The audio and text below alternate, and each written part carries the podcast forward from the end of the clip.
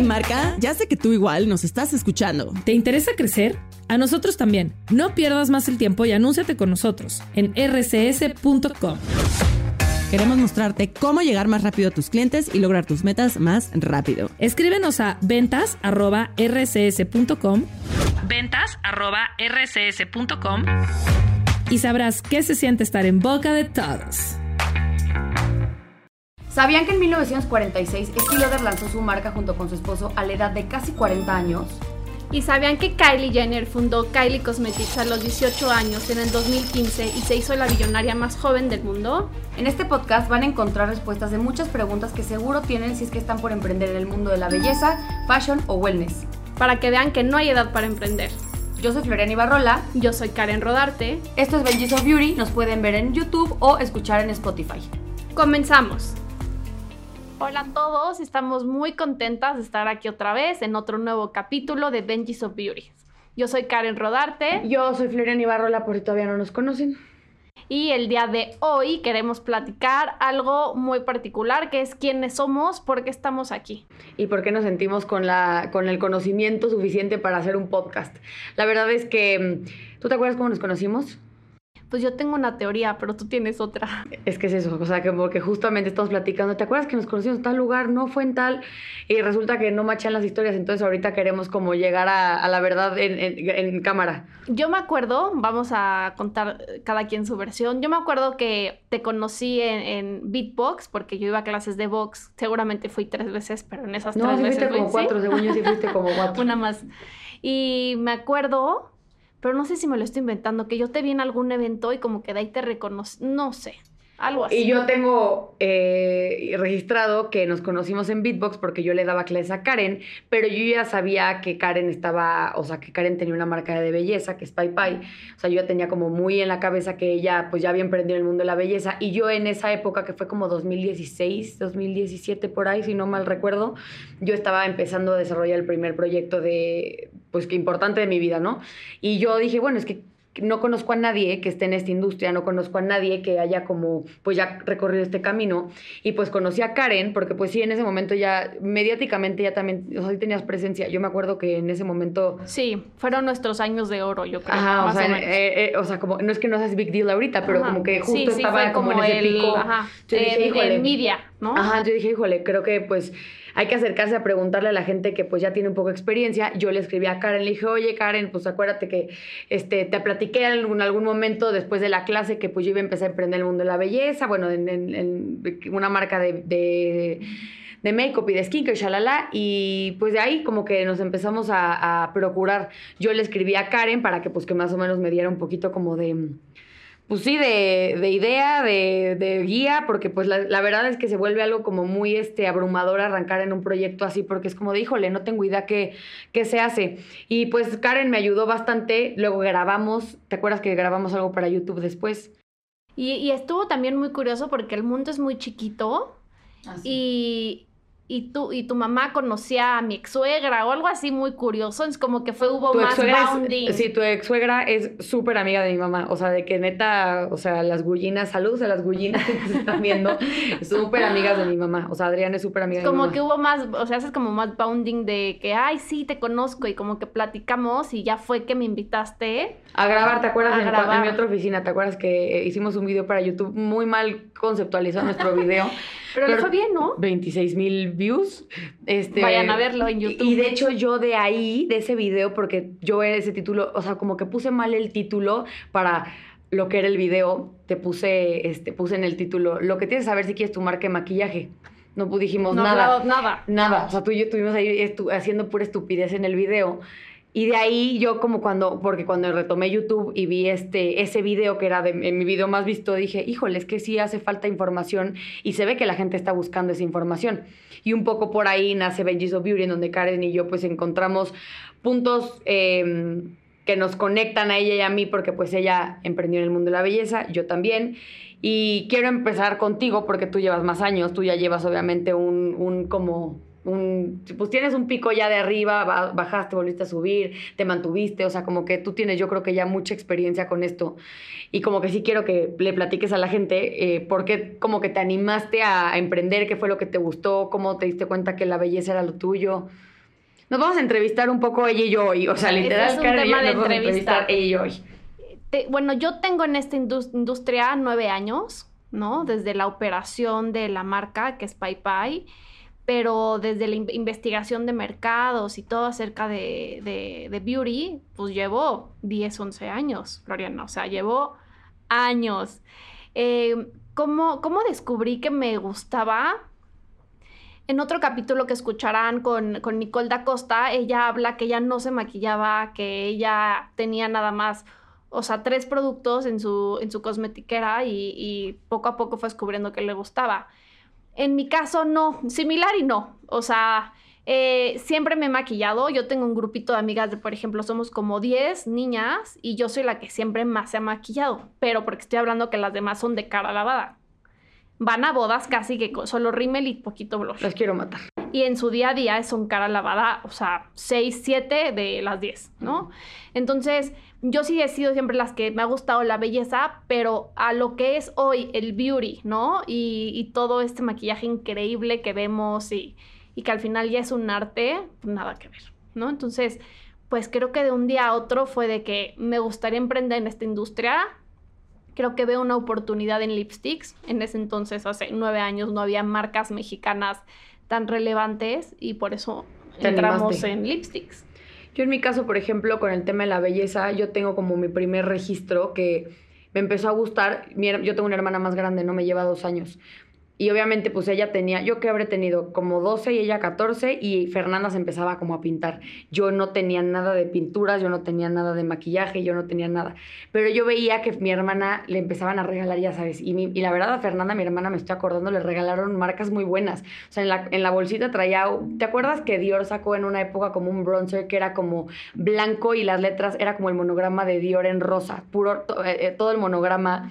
Y era un bronzer como en crema, una cosa espectacular. Y luego le regalaron así de que neta, o sea, pero cosas muy buenas, y la desgracia no me lo prestaba. Y yo, please, préstamelo. Y Fernanda, no, y no me lo prestaba. Entonces yo empecé como a alterar mis productos de higiene personal, o sea, la crema, el gel, para como manipularme un poco visualmente y que me viera mejor. O sea, tipo, me enchinaba las pestañas con gel, me subía las cejas, me pellizcaba los cachetes porque la culé de mi hermano no me quería prestar nada. Uh-huh. Y obviamente, pues fui creciendo y me di cuenta que había algo que hacía que te vieras mejor. O sea, existía algo que podía echarte la mano para verte mejor. Sí. Y yo en ese momento pues no tenía make-up. La verdad, a mi mamá sí le robaba cosas. Y ya fui creciendo y neta me quedé con esa obsesión. Y yo tengo una cantidad de maquillaje ahorita, o sea, y porque me gusta probar, porque me gusta todo eso. Pero yo en ese momento, cuando me di cuenta que el maquillaje hacía que tú te vieras mejor, y además como que pasabas tiempo, o sea, a mí me gustaba, van a decir que qué vanidosa, pero yo me la vivía viéndome en el espejo. Yo me la vivía viendo, y ahora me hago esto, ahora hago tal, y cambiarme el peinado, o sea, me gustaba, o sea, sí era algo que yo disfrutaba. Entonces, como que desde ahí, desde chiquita, sí me di cuenta que era algo que me gustaba. Y sobre todo también hice este como, pues lo pensé muy bien, porque dije como esta parte, es que a quién no le gusta ver bien, la gente paga por verse bien, es una industria, o sea, donde neta... Sí, es la 7ª más importante del mundo. O sea, genuinamente la gente paga por verse bien, y a mí la verdad también les decir, me gusta mucho el dinero y me gusta hacer dinero, entonces dije, qué mejor que con esto. Entonces ahí a mí me entra un poco como el amor al mundo de la belleza. Oye, y tocando el tema ya como de emprendimiento, tú... ¿Cómo decidiste hacerlo? Porque pudiste haberlo hecho sola, decidiste de hacerlo con una socia. ¿Por qué decidiste emprender? ¿Qué fue lo que te empujó? ¿Te dio miedo? ¿No? Yo creo que tenía 23 años, estaba chiquita, o sea, relativamente sí estaba chica. Inconsciente. No tenía idea de lo que era la industria de la belleza. No sabía cómo se maquillaban cosméticos. No sabía lo que implicaba emprender. Entonces fue como un reto, fue una diversión. Fue algo inconsciente, o sea, y los que nos están escuchando no crean que tienen que emprender siendo inconscientes. No, de hecho, sería mejor emprender consciente porque sabes exactamente lo que necesitas. Yo en su momento no lo supe, mi socia y yo no lo supimos, y yo creo que por eso tuvimos muchos errores. Miedo nunca nos faltó, o sea, siempre vimos bien valientes para hacer todo, pero sí muy inconscientes en muchas cosas. O sea, más bien miedo, tuvieron miedo, pero el miedo no las detuvo, o sea, siguieron. Sí, o sea, fue valentía en muchas cosas, pero pero al final, pues, tomamos muchas decisiones no correctas. Yo, ¿sabes qué? Creo que con el tema del emprendimiento, yo lo veo como esta parte en donde creo que tiene su magia el no saber, o sea, pero súper magia. Pero te voy a decir que es un arma de doble filo, porque el no saber te puede orillar a causar muchos problemas, porque pues, obviamente ignoras cosas y la ignorancia es lo peor que le puede pasar al ser humano, pero también te ayuda a no predisponerte, ¿sabes? Porque si de repente sabes todo lo que se viene y todo lo que tienes que hacer y todo lo que va a pasar, la gente no se animaría a hacer nada. Lo maravilloso de la vida es que nada está planeado, nada está escrito, todo puede ir pasando con base a tú vayas avanzando, porque si todo estuviera ya de, no, y te vas a equivocar en esto, y y va a pasar esto, y no vas a ver esto, la gente no lo haría. Porque literal es como de, güey, te vas a aventar, pero a lo mejor va a haber tiburones o a lo mejor va a haber flores. Mejor no sabes qué hay y te avientas, porque si no, no te vas a aventar, ¿sabes? O sea, es como 50% probabilidad de esto, 50%. O sea, mejor aviéntate y ver qué pasa. Yo también, la verdad, es que el tema del emprendimiento, a mí, ¿sabes qué me pasó? Y lo tengo muy detectado, porque ahorita vamos a llegar como a los errores más marcados que tuvimos cada una. Yo voy a arrancar con el mío. Fue quererlo hacer muy grande. Y fue como atascarme desde un inicio, como que en vez de hacer un proyecto que fuera de grande a chico, yo quise arrancarme como de, güey, super big deal. Y yo ya estaba buscando local en Los Ángeles, yo ya estaba por meterme a una renta de $16,000 al mes. O sea, yo pagué un diseñador, ya lo platicamos en el primer capítulo, de $1,400,000. O sea, una cosa que con esa lana ahorita yo me doy cuenta que pude haber sacado 4 marcas. O sea, obviamente en petit y todo. Yo quería sacar seis líneas y cada línea tenía aproximadamente como 4 productos o 5 productos. Pero aparte tú sabes que los mínimos de producción, pues obviamente en belleza son de 5,000 piezas para arriba. Por tono, por color, por producto. Entonces, ¿sabes cuántas unidades de producto yo iba a tener que vender? ¿Cómo se iban a...? O sea, ¿sabes? La rotación. Y yo estaba así de lanzar, pero pues llega la pandemia y yo creo que por algo pasan las cosas. Entonces, eso creo que es mi error más grande, el quererme ir de muy grande o sea, de no conocer a irme muy grande. ¿Tú cuál crees que haya sido como un error muy significativo en tu carrera de emprendimiento? Yo creo que un gran error yo siempre he dicho que no son errores, son aprendizajes. Y igual y más adelante les platico hoy cómo estamos, pero personalmente cada una, pero ha sido un aprendizaje tan importante el que pues yo llegué, o sea, yo estudié, mi profesión es diseñadora. Estudié diseño, o sea, diseño en concreto, en diseño que te enseña nada más a usar, disculpen diseñadores, pero tus 2 herramientas, Photoshop, Illustrator y ya, o sea, no sabes hacer más, dibujar. Bueno, yo dibujo desde chiquita y pinto, entonces, pues al empezar a emprender me topé con que tenía que empezar a saber cosas básicas, que era de lo más básico de contabilidad, ¿no? Lo más básico de finanzas, ¿no? Que es un ingreso.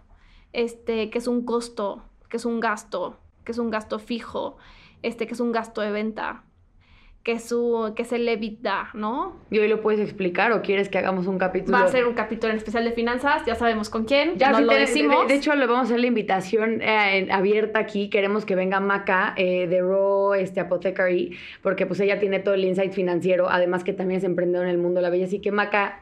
Sabemos que acabas de parir, entonces felicidades también, pero queremos que vengas.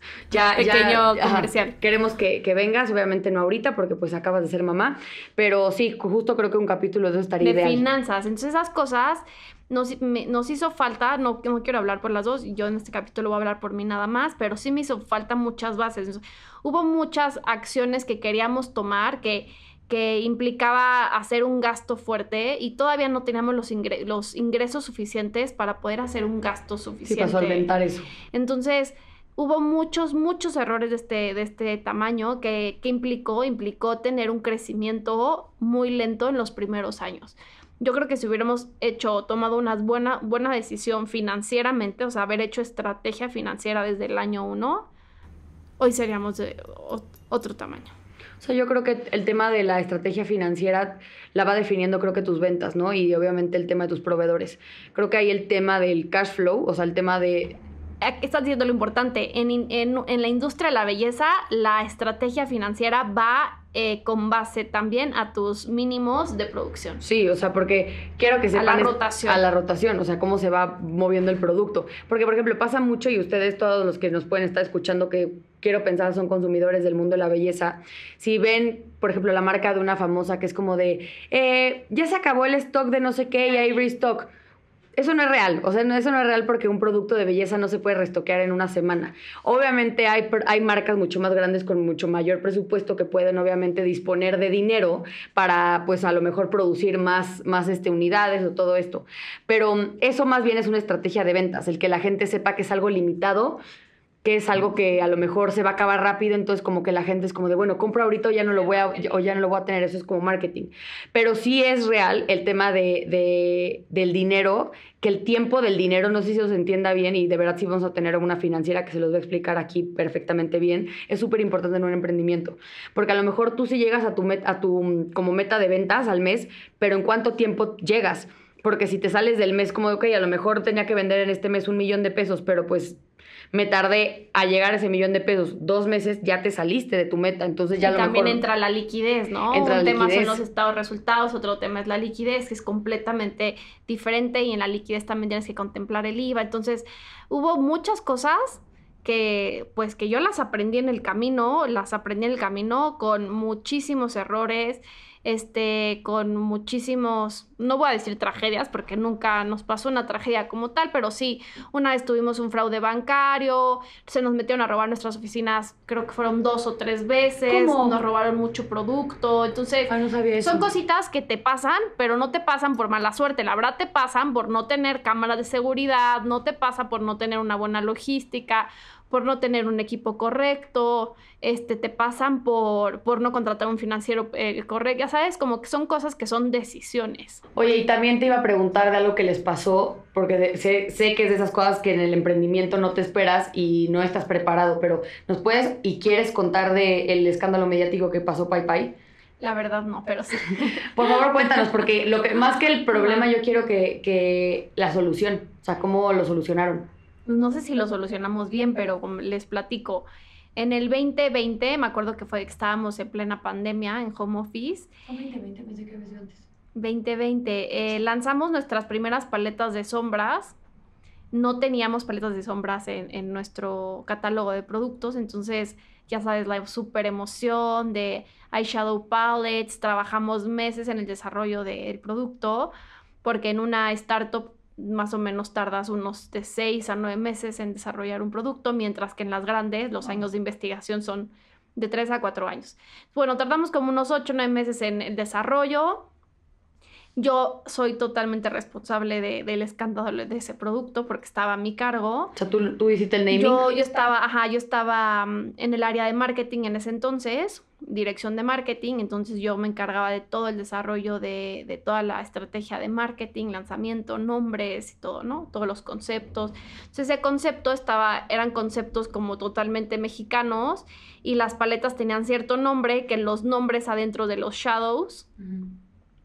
Tuviera un nombre de acuerdo, ¿no? Entonces me acuerdo que esa dijimos, sí, qué padre, nombres de estados de México. Uh-huh. Durango, Jalisco, ¿no? Creo que es así.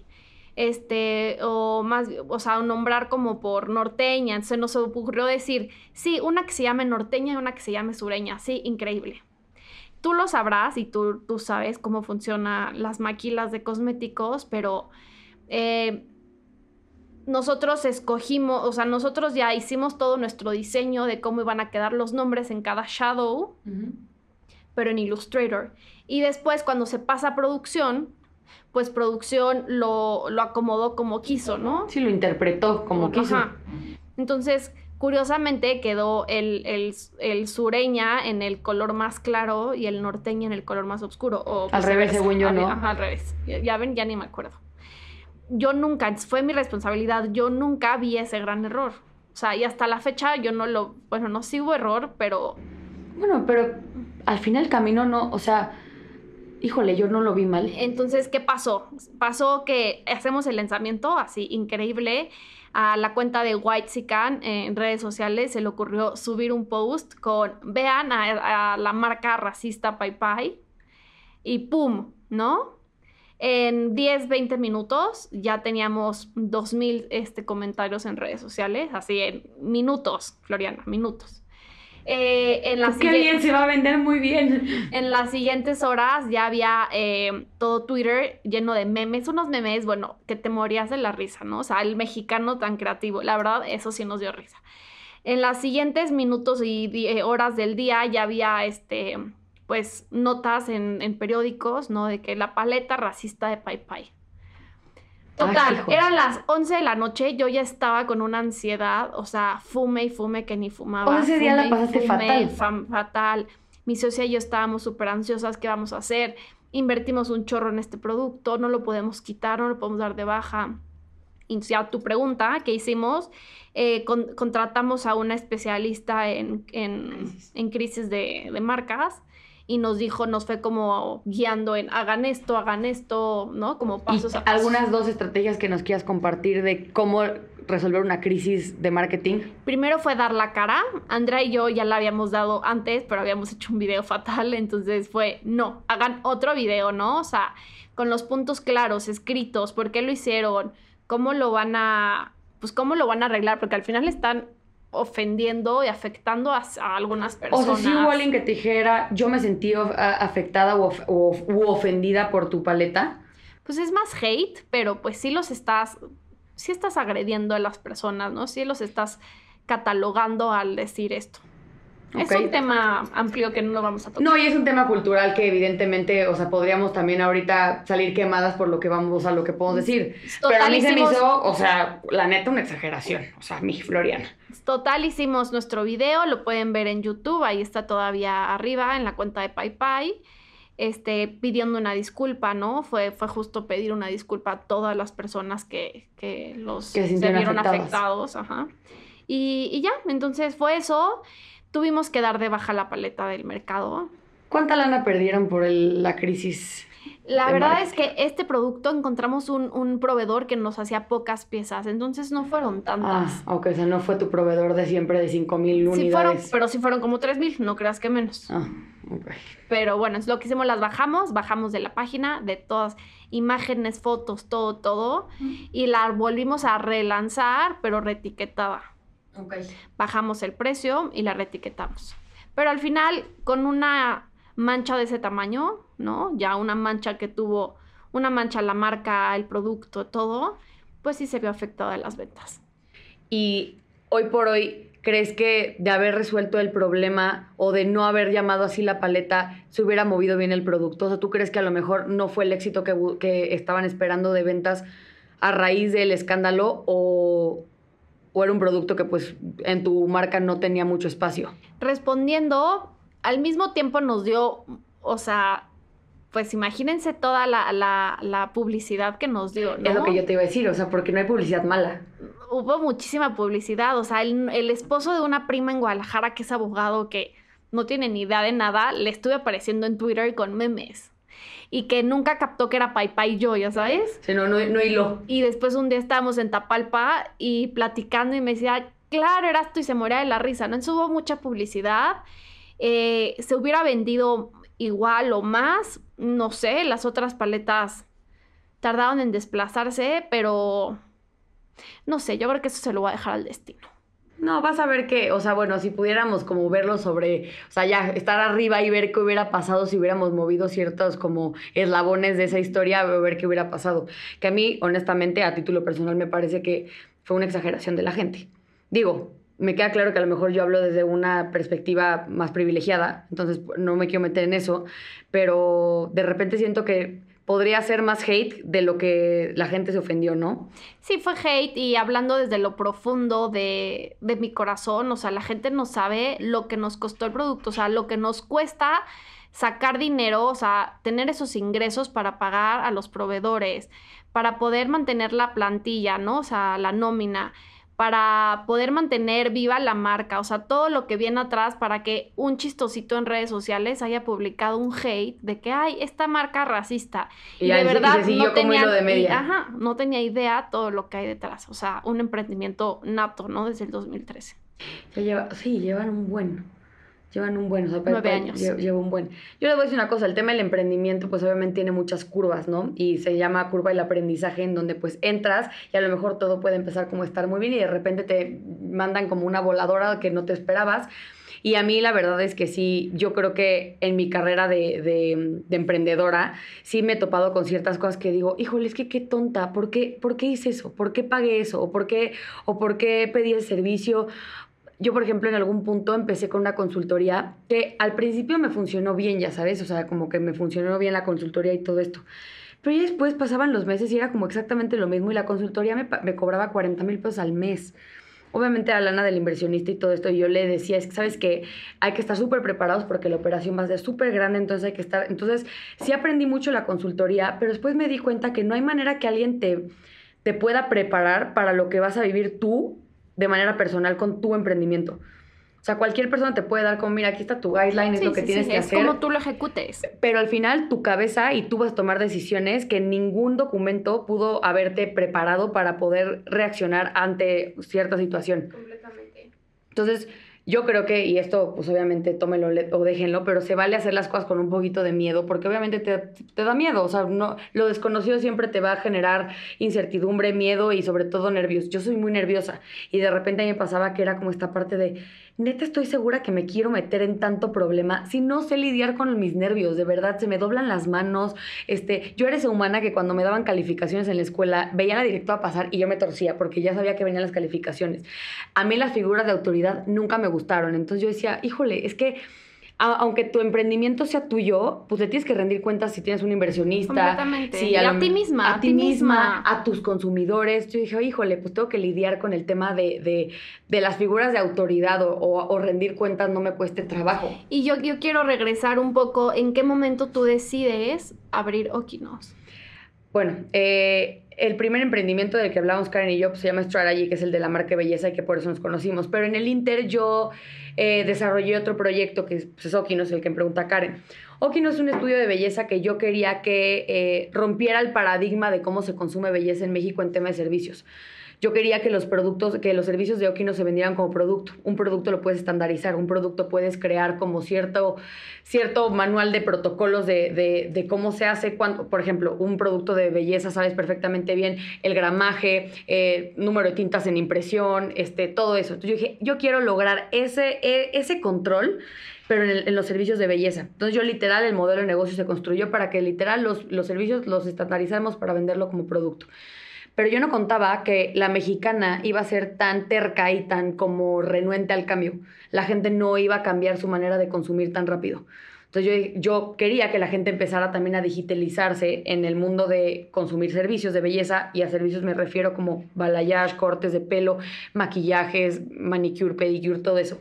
Entonces yo quería entrar con la digitalización en esa industria, como en algún momento en la del deporte entró. Acuérdate que en su momento antes pagábamos por ir al gimnasio una membresía al mes, y de repente empezaron estos como gimnasios boutique, que eran pagar por paquete, por clase. Entonces yo como quería... Beatbox. Ajá, como Beatbox, que yo quería hacer eso, pero en la industria de la belleza.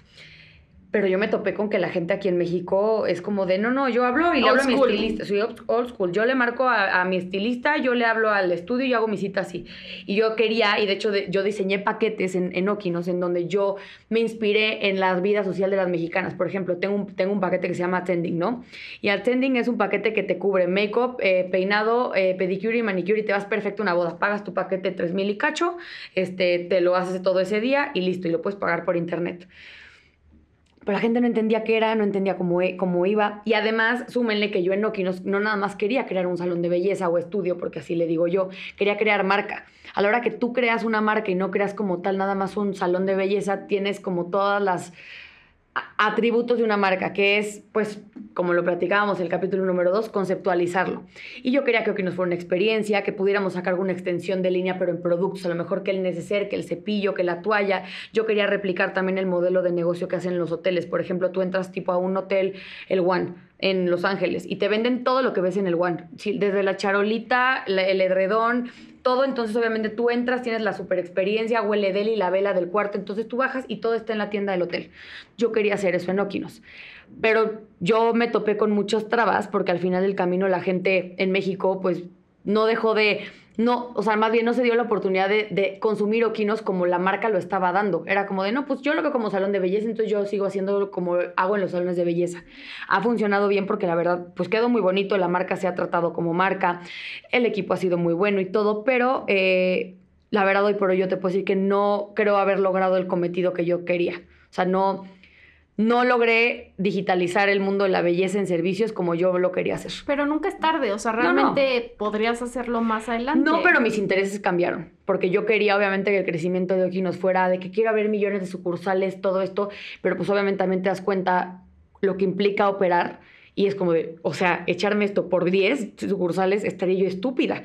Y yo me di cuenta lo que a mí realmente me gusta es vender por medio de un producto y no vender por medio de un servicio. Es muy diferente vender un producto que un servicio. O sea, ¿tú te gusta más productos que servicios? Sí, 100%. 100%. Yo hoy por hoy y yo a donde me veo y ya llegaremos a ese punto, pero yo me veo vendiendo productos.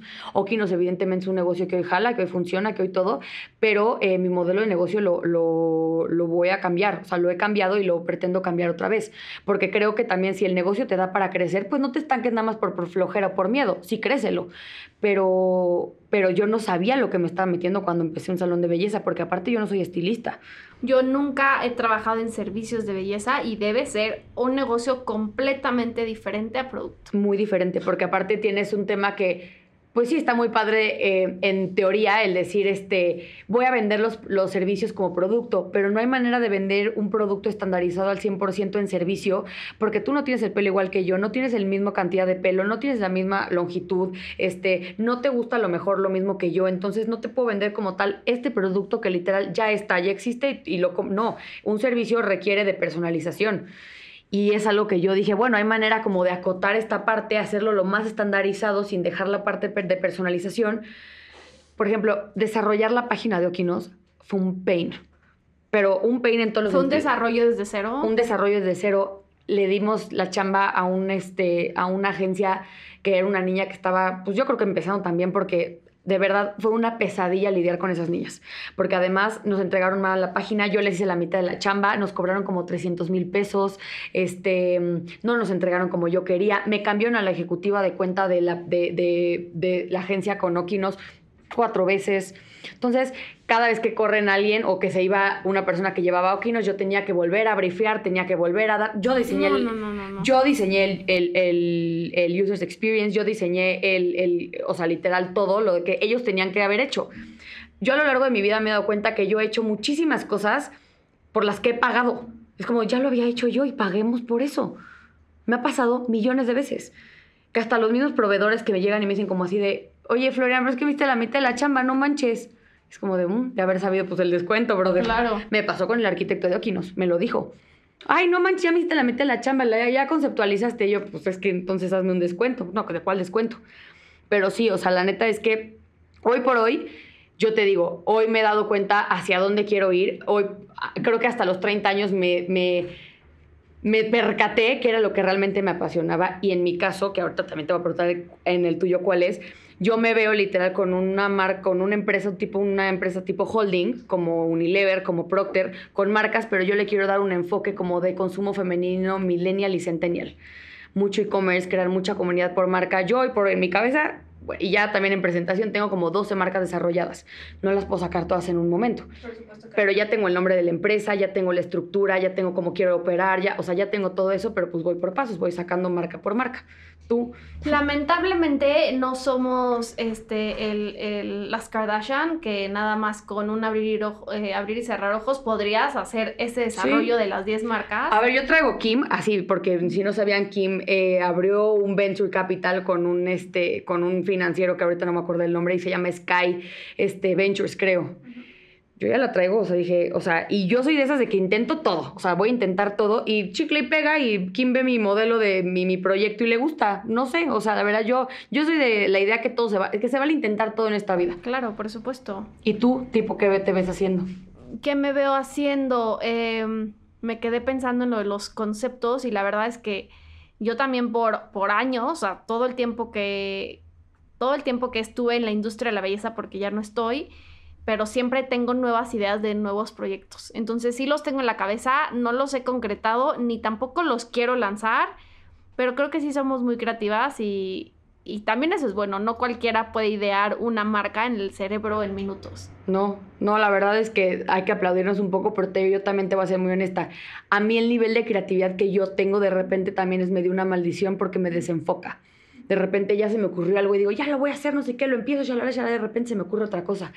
Y otra vez, y todo quiero hacer, porque además yo no nada más creo proyectos en el mundo de la belleza, también me gusta todo el tema, me gusta el tema de las fintechs también. Desde hace como 5 años yo le había platicado a mi esposo que se me ocurría, yo creo que más. Imagínate un banco que no sea un banco, o sea, que como tal una sucursal, pero todo puede ser digitalizado. Y ahora resulta que ahora hay millones de ajá, exacto. Ahora ya, y de repente yo digo, de haberlo hecho yo ya estaría como los de Nubank, que está forrada la brasileña esta. No, Nubank salió noticias, no sé si este mes o el pasado, que ya tiene mayores registros de tarjetas de crédito arriba que Bancomer y Santander. No, yo, hermano, yo ya no estaría grabando aquí, yo estaría en Dubái y ya estaría gastándome mis millones de dólares. Pero no, o sea, la verdad es que yo soy una persona que tengo que mantener mi cerebro ocupado y ocupado creando, porque si no me empiezo como a... No me estanco, yo tengo esa parte, no me estanco, y como que vivo en esta parte que de repente puede parecer como demasiado positiva y para mí todo es posible, y tengo como esta parte de mi hermana que es como de no manches, no hay cosas que sean más realistas, no. O sea, ¿por qué cosas maravillosas le pasan a todo el mundo? Porque a mí no, ¿sabes? Entonces yo soy muy así. Sí, y las cosas también te suceden porque le echas ganas y buscas y buscas, no te quedas cruzado así de que me va a buscar el fondo de Kim Kardashian. No, lo hay que buscar. Yo le digo mucho a mi esposo, yo me pongo donde yo quiero estar. Y a lo mejor no es tan simple como una pieza de ajedrez, ¿no? Pero pues me voy moviendo para llegar... Ajá, soy muy estratégica en mi manera de ser, que de repente la gente piensa que soy muy manipuladora. Pero no, o sea, genuinamente, y soy con las intenciones más abiertas. Quiero esto y te lo voy a decir y tal. De mi lado, por ejemplo, yo creo que... Yo estuve muy activa, fui muy creativa, bueno, sigo siendo muy creativa, pero estuve tan dinámica muchos años de mi vida que literal tuve un burnout en la cabeza, o sea, me quemé la cabeza de trabajo, y me dejé a mí, me dejé mis amistades, dejé mi vida personal, mi familia, y fue que quise dar un nuevo giro, o sea, giro completamente en mi vida. Ya sufría una ansiedad y depresión horrible, ya sabes, como enfocada nada más en la chamba, y me di cuenta que no es lo, o sea, que no es lo único. No es lo único en la vida, y fue que decidí de operar Pai Pai. Ahorita estoy en el sector financiero, y lo que me he dado cuenta que me gusta mucho, y a tu pregunta de cómo te ves en los próximos años, soy una emprendedora nata, o sea, eso es un hecho, me encanta emprender, me encanta pensar en proyectos, pero yo lo que hoy ya estoy pensando son en proyectos de impacto social y proyectos de impacto sostenible. Eso es lo que a ti te está moviendo ahorita. Eso es lo que hoy me está moviendo y lo que me va a mover de aquí en adelante, estoy segura. Porque dentro de mis cursos de marketing, hablaremos de marketing más adelante, de estrategia de marketing digital, pero yo siempre les enseño a todos mis estudiantes y alumnos que tengo en algunos cursos, es que todos sus conceptos, a todo su producto tiene que tener un why, ¿no? ¿Por qué lo haces? La razón de ser de cada producto, de cada marca, la razón de ser. Y dentro de esta razón de ser, para mí es muy importante que tenga un impacto social y sostenible. Entonces, es por eso que estoy empezando a pensar en muchos proyectos nuevos, o sea, que sean, pues sí, proyectos con impacto social, ¿eh? Uh-huh.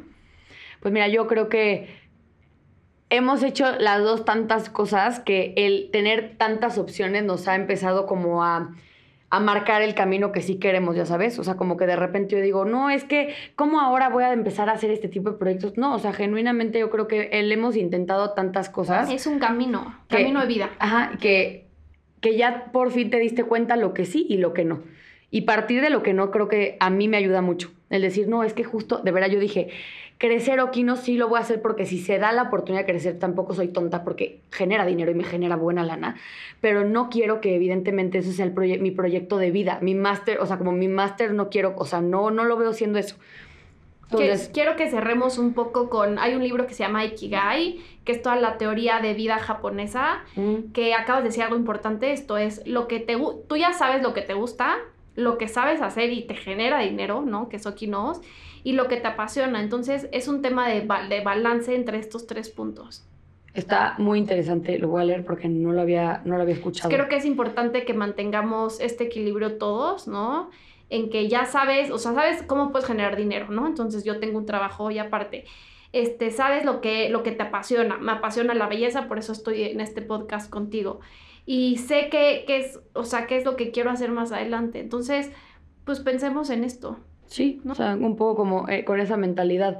Oigan, y pues este capítulo, la verdad, nos lo dedicamos Karen y yo, porque queríamos que también nos conocieran un poquito.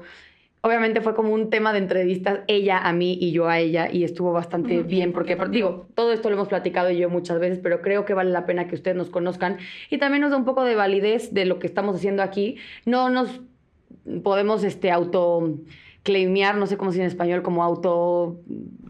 a celebrar. No, como que no nos podemos poner la corona de que somos las expertas, y justamente por eso a lo largo del... No lo somos. Por eso a lo largo de los capítulos de Benji's of Beauty van a estar viendo cómo van a venir diferentes personas que sí son expertos en ciertas áreas. Pero sí queríamos, Karen y yo, abrirnos en este capítulo para que nos conozcan, para que sepan quiénes somos, qué no somos. Y pues, Karen, mil gracias por abrirte. Ay, también. Claro que sí. Y pues ya saben que nos pueden seguir en todas nuestras redes sociales. Ahí me encuentran en Instagram como Floriana IDL y en TikTok Floriana Ibarrola. Y yo como Rodarte Karen en todas mis redes sociales. Acuérdense que Benji's of Beauty sale todos los jueves a las 12:45 de la tarde. No, tarde no. Sí, del día, pues.